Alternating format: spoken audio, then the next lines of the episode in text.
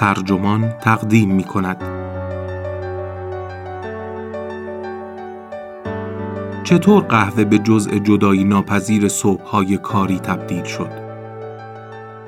این تیتر یادداشتی است نوشته مایکل پولان که در آتلانتیک منتشر شده و وبسایت ترجمان آن را با ترجمه محمد معماریان منتشر کرده است. من داد به داد مهر هستم.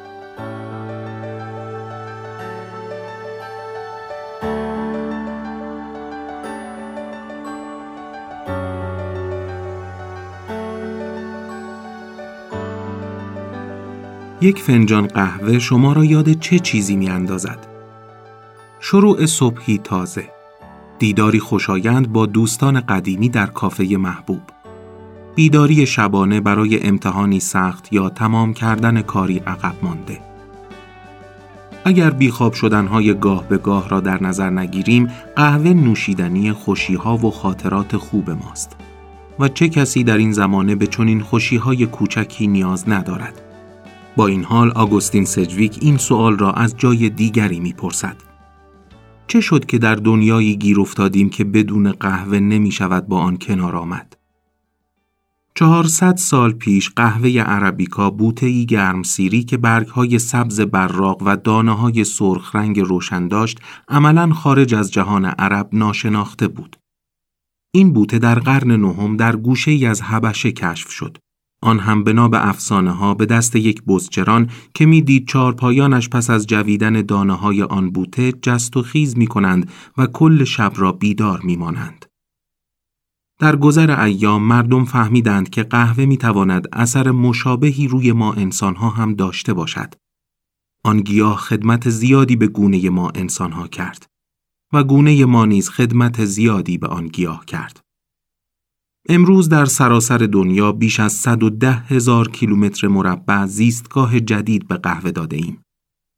25 میلیون خانوار را مسئول مراقبت و تغذیه اش کرده ایم و قیمتش را تا جایی بالا برده ایم که یکی از ارزشمندترین کالاهایی شده که در جهان داد و ستد می شود. برای بوته‌ای که نه خوراکی است نه چندان زیبا نه پرورشش کار ساده است بد هم نشده. قهوه استیلای جهانی خود را مدیون یک اتفاق تصادفی در فرایند تکامل است. ماده شیمیایی که این گیاه می‌سازد تا از خود در برابر حشرات دفاع کند از غذا تأثیری بر هوشیاری انسان می‌گذارد که مطلوب ماست. ما را پر انرژی تر و کوشاتر می کند و البته شایان ذکر است که از ما کارگران بهتری می سازد. آن ماده شیمیایی همچنان که می‌دانید کافئین است که اکنون محبوب ترین ماده محرک دنیاست. چنان که هر روز 80 درصد آدم ها مصرفش می کنند. کافئین یگان ماده محرکی است که در قالب سودا مرتبا به بچه هایمان می دهیم.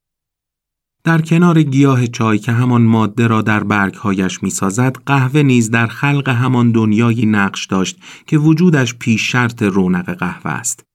دنیایی که بر مدار سرمایهداری مصرفگرا میچرخد در احاطه تجارت جهانی است و اکنون گونه ای از موجودات بر آن سیطره یافتهاند که بدون قهوه بعید است بتوانند از تخت خواب خود بیرون بیایند. تأثیرات قهوه و ملزومات سرمایهداری به هزاران طریق به هم گره خوردهاند. پیش از ورود قهوه و چای به غرب در قرن هفدهم میلادی ماده مخدری که بر ذهن انسانها سلطه داشت و مهالودش می‌کرد الکل بود که از آب بهداشتی تر بود. آن ایام که کار به معنای زحمت جسمانی در فضای بیرونی بود شاید چون این چیزی مقبول می نمود. مثلا استراحت میان کار برای نوشیدن رایج بود. اما وقتی مشکل ساز شد که پای دستگاه ها و اعداد به کار انسان باز شد. و این پدیده روز به روز گسترش یافت. قهوه وارد میدان می شود نوشیدنی که نه به خاطر اینکه سالمتر از آب جو و شراب بود بلکه روشن شد که عمل کرد و استقامت را بهبود می بخشد. چون از جمله آبی که برای تهیهش مصرف می شود باید جوشانده شود. در سال 1660 تنها چند سال پس از ورود قهوه به انگلستان یک ناظر عینی نوشت فل مجلس دریافته ایم که این نوشیدنی قهوه باعث هوشیاری بیشتر در مردمان می شود. کارآموزان و منشیان سابقا عادت داشتند صبح به صبح جیره آبجوی انگلیسی یا آبجوی معمولی یا شراب خود را بنوشند که چون ذهن را گیج می کرد دیگر درست به کارشان نمی رسیدند. اما با این نوشیدنی بیداری آور و متمدن اکنون معاشران خوشبرخوردی می شوند. این نوشیدنی بیداری آور و متمدن ما را از قید زرباهنگ شبان روزی بدنمان هم رها می کرد. یعنی یارمان بود که فوران طبیعی خستگی را ریشهکن کنیم تا بتوانیم ساعات بیشتر و طولانی تری کار کنیم. کافئین در کنار نور مصنوعی شریک جرم سرمایهداری شد که می‌خواست شب را فتح کند. پس شاید تصادفی نباشد که اغربه دقیق شمار ساعت در یک سو و قهوه و چای در سوی دیگر تقریبا در یک برهه تاریخی وارد میدان شدند. یعنی همان وقتی که کار رفته رفته به فضای داخلی انتقال می یافت و بر محور ساعت از نو ساماندهی می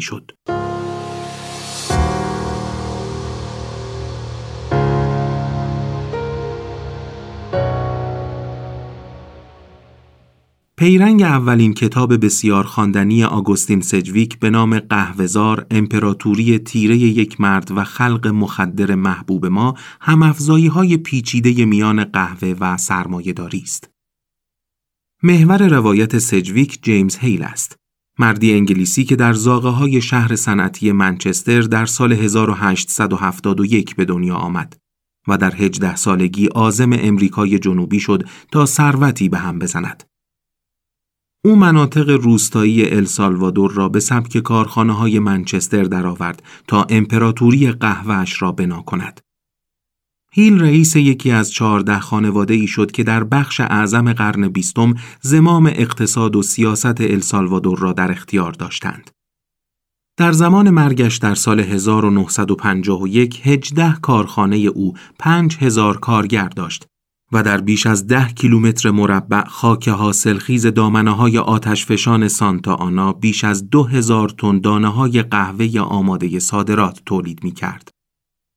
تا سالهای سال عمده تولیدات هیل یا درستتر بگوییم تولیدات کارگرانش از آن قوطی های سرخ رنگ آشنای قهوه هیل برادرز سر در می آورد.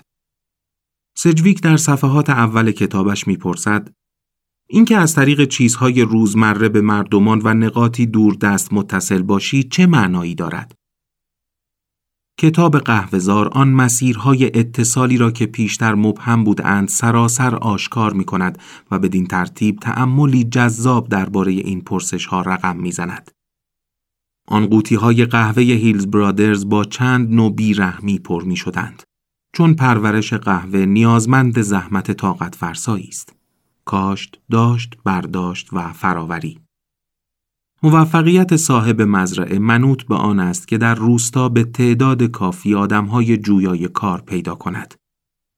به قول سجویک هر سرمایهدار بالقوه‌ای همیشه با این پرسش روبرو بوده و هست که چه چیزی آدمها را به کار کردن وامی دارد؟ بردهداری راه حل مناسبی برای قهوه کاران برزیلی بود.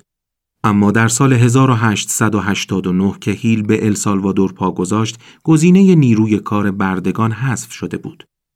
هیل که کاسبکار باهوش و بی احساسی بود می‌فهمید نیازمند کارگران مزد بگیر است. آن هم نه یکی و دوتا. و چون بچه زاغه های منچستر بود می‌دانست بهترین پاسخ به این سوال که چه چیزی آدمها را به کار وامی دارد به واقع ساده است. گرسنگی. فقط یک مشکل سر راه بود. روستانشینان السالوادور که اکثرشان سرخ پوست های موسوم به موضوع بودند گرسنه نبودند. بسیاری از آنها در قطع زمین های کوچک مشایی که نزدیک آتشفشان داشتند و از حاصل خیزترین زمین های کشور بود کشت و کار می کردند. اگر السالوادور قرار بود محصول صادراتی داشته باشد باید این وضع عوض می شد. لذا حکومت به سفارش قهوهکاران و تحت لوای توسعه برنامه خصوصی سازی زمین را پیاده کرد که سرخپوستان را مجبور می ساخت به زمین های هاشیهی تر بروند یا در کشتزارهای جدید قهوه مشغول کار شوند. البته این انتخاب در ابتدا چندان هم بد به نظر نمی آمد. حتی زمین هایی که اکنون مزرعه قهوه شده بودند کماکان مقادیر زیادی غذای رایگان تأمین می کردند که می‌شد برداشت کرد. سجویک می نویسد که سیاه های تغذیه یعنی بادام هندی، گواوا، پاپایا، هوکوته، انجیر، دراگون فروت، آوکادو، انبه، بالهنگ، گوجه فرنگی و لوبیا در سرتاسر سر مزرعه های تک محصول قهوه پخش بودند و هر جایی که غذا باشد ولو اندک فراغت از کار هم هست ولو گذرا. راه حل قهوهکاران برای این مشکل یعنی مشکل وفور نعمات طبیعی آن بود که ریشه هر گیاهی غیر از قهوه را از زمین ها بیرون بیاورند. تا مزرعه های تک محصولی خودکامه تری بسازند که هیچ چیزی در آنها اجازه رشد نداشته باشد.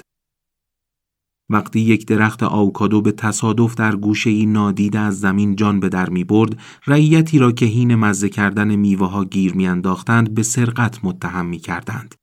اگر خوش اقبال بود کتک می زدند و اگر نه گلوله ای خرجش می شد. نسخه مالکیت خصوصی که نصیب سرخ پوستان شد چنین بود. به روایت سجویک ورای خصوصی سازی زمین به چیز دیگری هم نیاز بود تا اراده مردم السالوادور به خدمت تولید قهوه درآید. قهوه کاران باید گرسنگی تولید می کردند.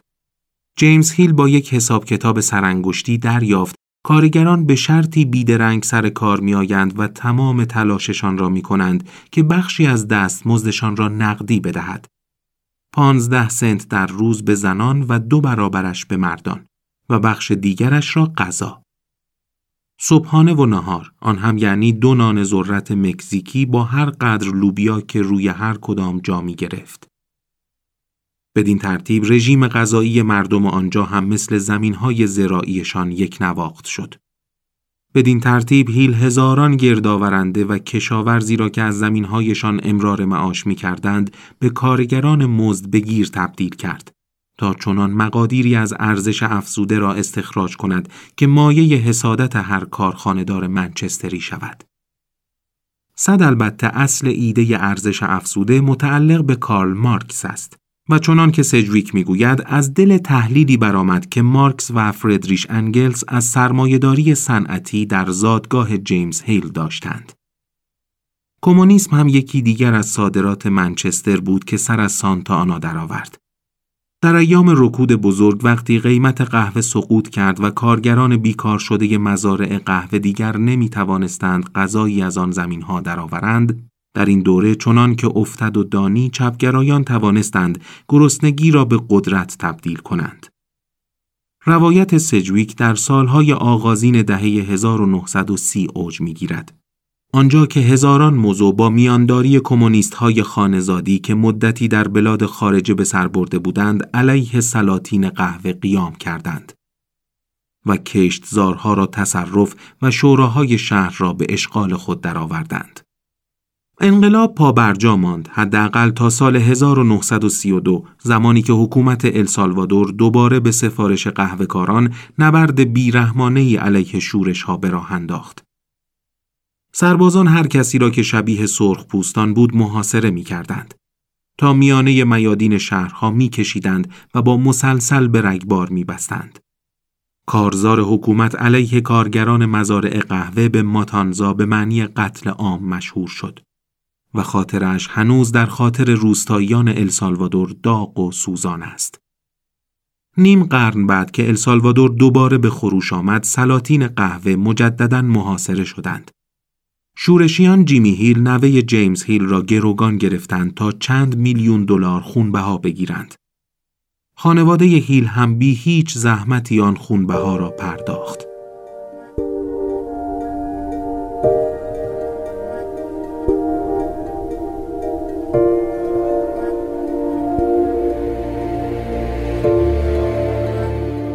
داستانی که سجویک تعریف می کند به مراتب استادانه تر از این طرح کلی است که من اینجا گفتم.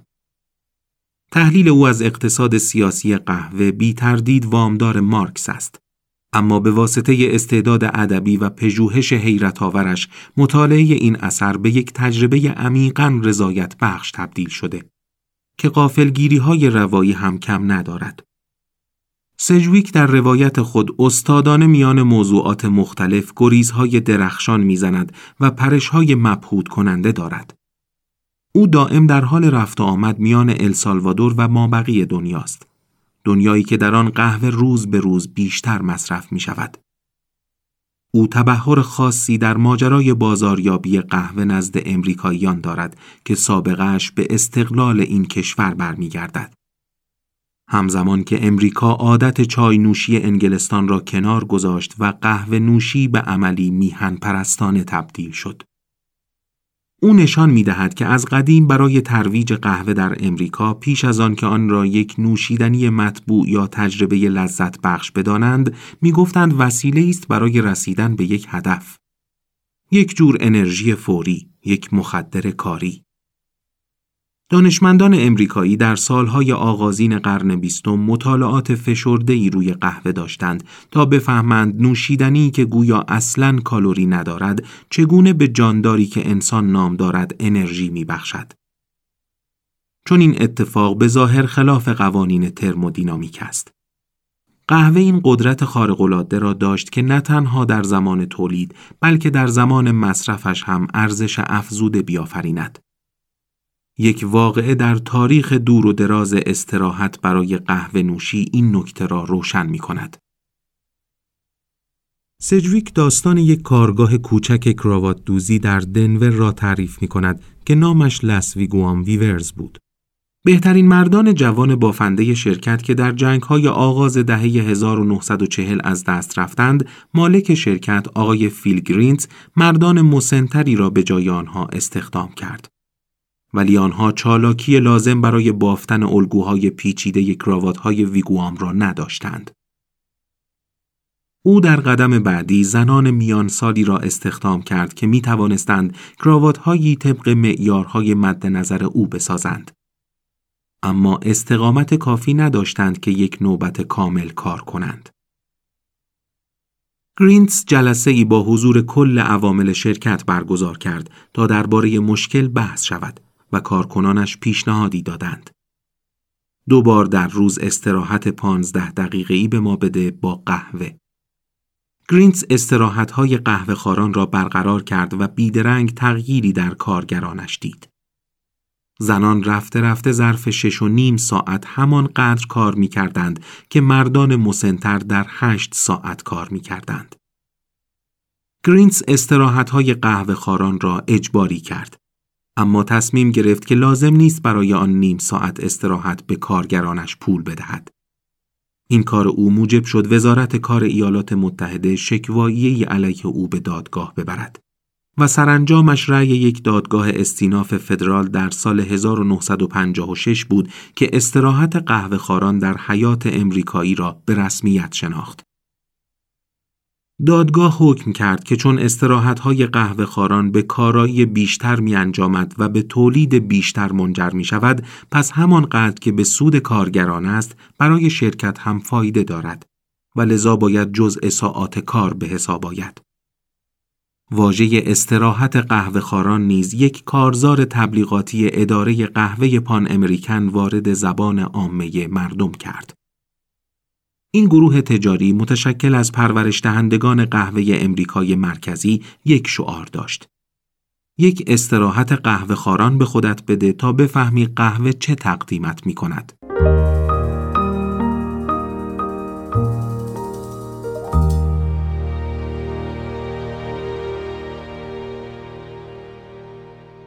در اواخر کتاب قهوهزار سجویک میکوشد دقیقا حساب کند که یک پوند قهوه دقیقا چقدر ارزش برای کارفرما میآفریند یا به تعبیر دیگر از کارگر استخراج می کند. او لست ویگوام و کشتزارهای هیلز را به عنوان مثال استفاده می کند. سجویک تخمین می‌زد تولید یک پوند قهوه به یک و نیم ساعت زحمت کارگران السالوادوری نیاز دارد. این مقدار برای چهل فنجان قهوه کافی است. یعنی دو استراحت قهوه خوران برای 20 کارگر ویگوام که بنا به تخمین گرینس معادل سی ساعت کار اضافه میآفریند.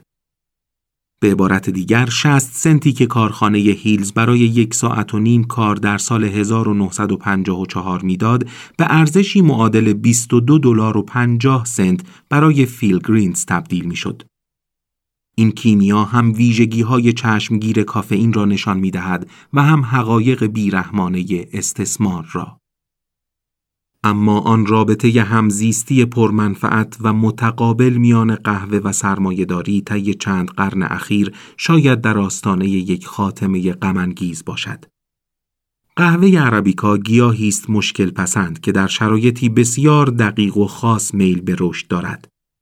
نور، آب، زهکشی و حتی ارتفاع باید مناسب حالش باشد. مکانهای مناسب تولید قهوه در دنیا محدود است. دانشمندان اقلیم شناس تخمین می‌زنند به سال 2050 که برسیم حداقل نیمی از مساحت زمین هایی که اکنون قهوه تولید می کنند دیگر نمی توانند آن را پرورش دهند. و این نسبت در امریکای لاتین بیشتر از نیم است. بدین ترتیب قهوه یکی از گیاهانی است که سریعتر از اکثر گیاهان در خطر انقراض ناشی از تغییر اقلیم است.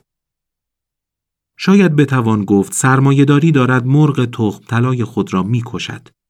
ولی سرمایهداری اگر چند تاش خالی شود که دیگر سرمایهداری نیست. کارفرمایانی که همکنون استراحت قهوه خوری به کارکنانشان می‌دهند شاید به زودی قرص های کافئین مصنوعی به آنها بدهند تا یکی صبح و یکی عصر مصرف کنند. این کار برای کارفرما چند مزیت دارد. اول که قرص ها ارزانتر از قهوهند و کاری کمتری دارند. و چون هضمشان فقط چند ثانیه طول می کشد دیگر نیازی به استراحت دادن نیست. پس شرکت ها با دلایل موجه می توانند دوباره به آن سی دقیقه ارزشمندی چنگ بیاندازند که دادگاه ها 64 سال پیش تقدیم کارگران امریکایی کردند.